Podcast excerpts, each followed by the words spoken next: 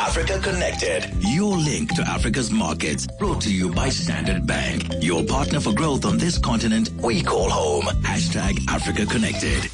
And I drew some parallels. So the agricultural sector in South Africa was once the, well, big, big, a big part of our economy here, Nikiwe. And uh, you've met two dynamic women who are active in the space in Uganda. Tell us more. Hi, Andy. You know, it's always interesting for me as we go around uh, the continent to look at that particular country's biggest sector and try and understand it a little bit better. And that's what we did today. And uh, we spoke to a former agriculture minister, Victoria Sekitoleko, as well as an urban farmer, uh, that is uh, Dr. Nzibugwa. Now, the former uh, agricultural minister was quite fascinating, really. She actually practices what she preaches. We went and met her at her home where she has the most fabulous garden because, according to her, it is really, really quite disappointing that in a country like Uganda, which has 60% of uh, the East Africa's most arable land, you can still find people who say there isn't enough food because the mm-hmm. variety of crops that this country has, the rich, fertile soil that it has. She has planted everything from cabbages to mangoes, bananas, all manner of things in her own yard, and she wants to show people that it is possible.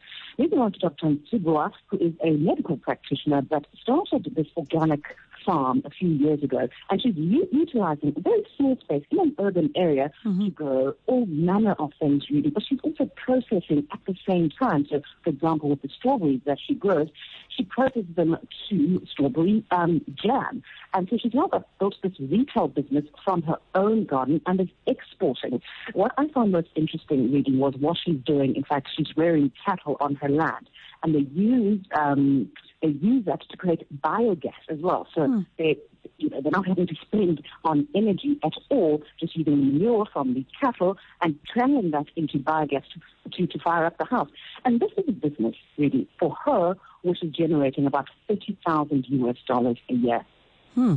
And then, um, you know, obviously uh, with with farming, uh, uh, Nikki, where we're not just thinking tractor and food. There's a lot of uh, science, a lot of investment and innovation uh, that goes into the sector that is desperately needed to take it to the next level.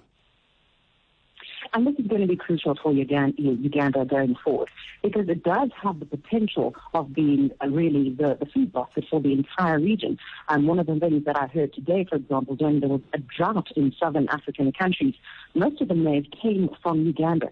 But for Uganda to be able to feed more of the region than it already is, it needs to make the necessary investment in technology, in better transport infrastructure, because it's all well and good to grow the stuff, but you can't transport it between yourself and your neighbors it doesn't do you much good. And also in technology, um, and the former agriculture minister was telling us that she is very enthused that the government is now starting to talk about making those kind of necessary policy directives and investing sufficiently in irrigation systems, for example, in better fertilizers and mechanized farmers farming so that more people are employed and that there's greater productivity. Because if you look at it really, if this is a sector that employs two thirds of the working population and yet it still still holds so much potential, still underinvestment, imagine what is possible uh, when the necessary innovations are made.